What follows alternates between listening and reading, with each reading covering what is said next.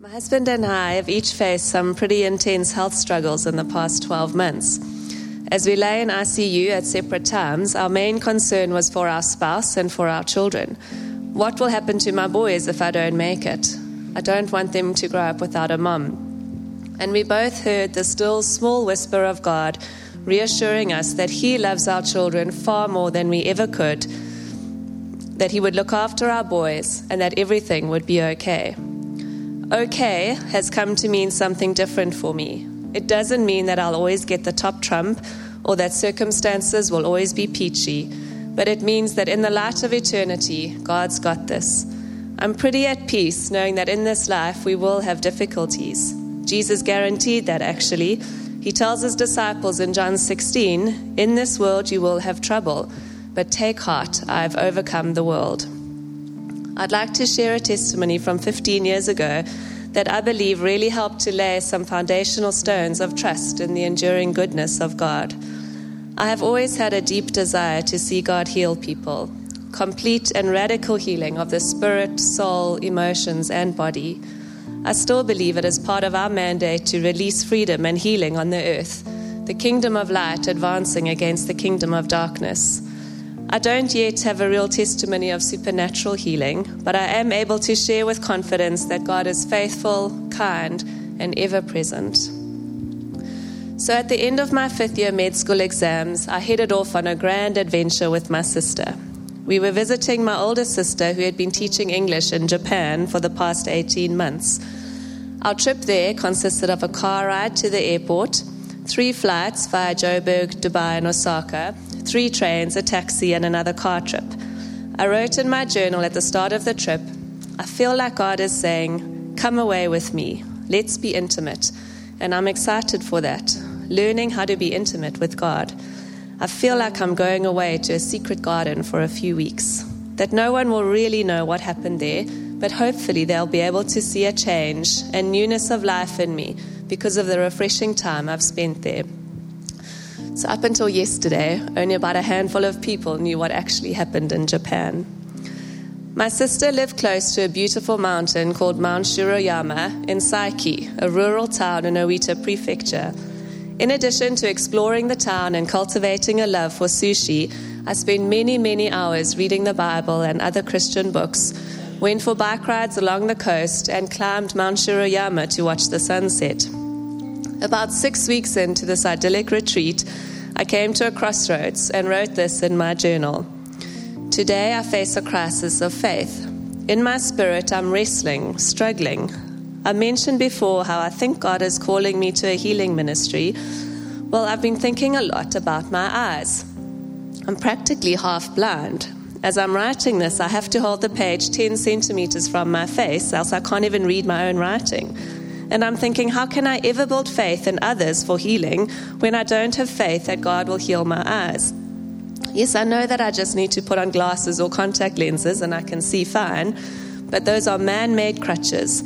They help me to cope, but in reality, my eyes are still sick. It's like a man with a crooked leg who walks with a crutch. He can get around on his crutches, but I still believe that it's God's will to heal him.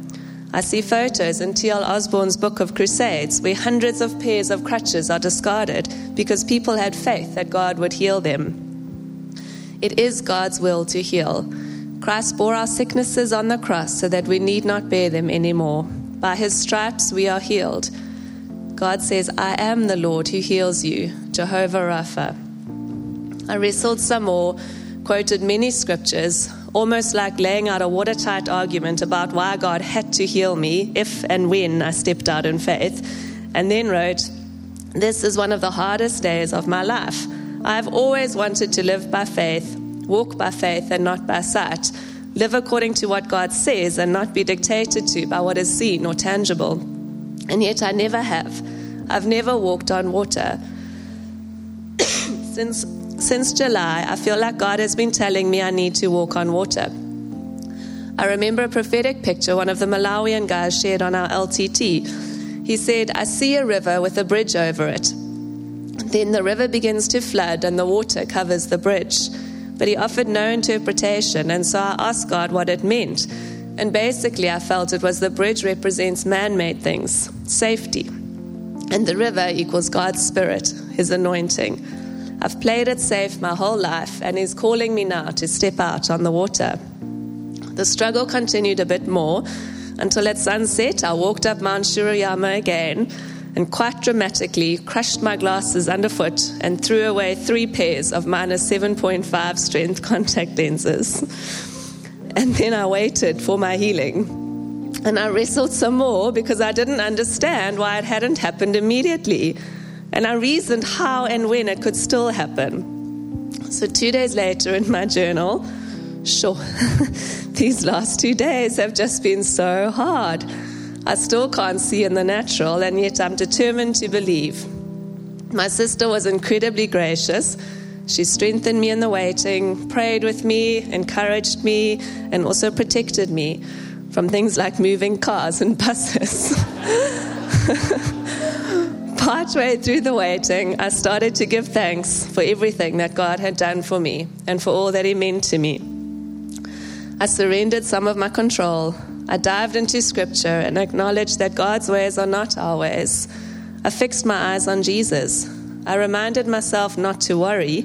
I had significant anxiety about how I was going to survive the trip home on my own, as my other sister had only stayed with us for the first three weeks. So I was needing to navigate several busy Japanese train stations and three international airports on my own when I could literally only see what was right in front of me. I let go of the need to have a powerful testimony that could be used to help others step out in faith in the realm of healing, and wrote that, yes, I do need faith, because without faith it is impossible to heal God. Uh, it is impossible to please God. But if God calls me, then all I really need is His presence and anointing to go with me. So a week later, I set out for the trip home. God definitely sent angels along the way at every train station, a Japanese stranger would strike up a conversation with me and would assist me to get to my next platform. On arriving back in Durban, I managed to find my family. I'd been so nervous I would just walk straight past them. I got home, found an old pair of glasses that kind of still worked. I told my folks that my glasses had broken, so we went that week to test my eyes and get new ones made. And I felt pretty sheepish about the entire incident for many years after that. But God definitely used that very vulnerable time to teach me a huge amount about His character. Though I was hurting and confused, He remained kind and faithful. He showed me that though things don't always work out as I believe they ought to, He's still got this. He's still on His throne. He walks with us through every trial, and He ultimately gives us victory. I don't need to have all the answers. I don't need to always be in control. Life doesn't always have to work out exactly as I planned it. Whatever happens, it's okay. Yes, I fight for His kingdom to come on this earth. I still pray for supernatural healing, and I still believe I will see it. I will still step out in faith. But as we sang earlier, I'm standing knee deep, but I'm out where I've never been. I feel you coming, and I hear your voice on the wind. Would you come and tear down the boxes that I've tried to put you in? Let love come and teach me who you are again. Take me back to the place where my heart was only about you and all I wanted was just to be with you. Come and do whatever you want to. And further and further, my heart moves away from the shore. Whatever it looks like, whatever may come, I am yours. Then you crash over me, and I've lost control, but I'm free. I'm going under, I'm in over my head. And you crash over me. That's where you want me to be. Whether I sink, whether I swim, it makes no difference when I'm beautifully in over my head.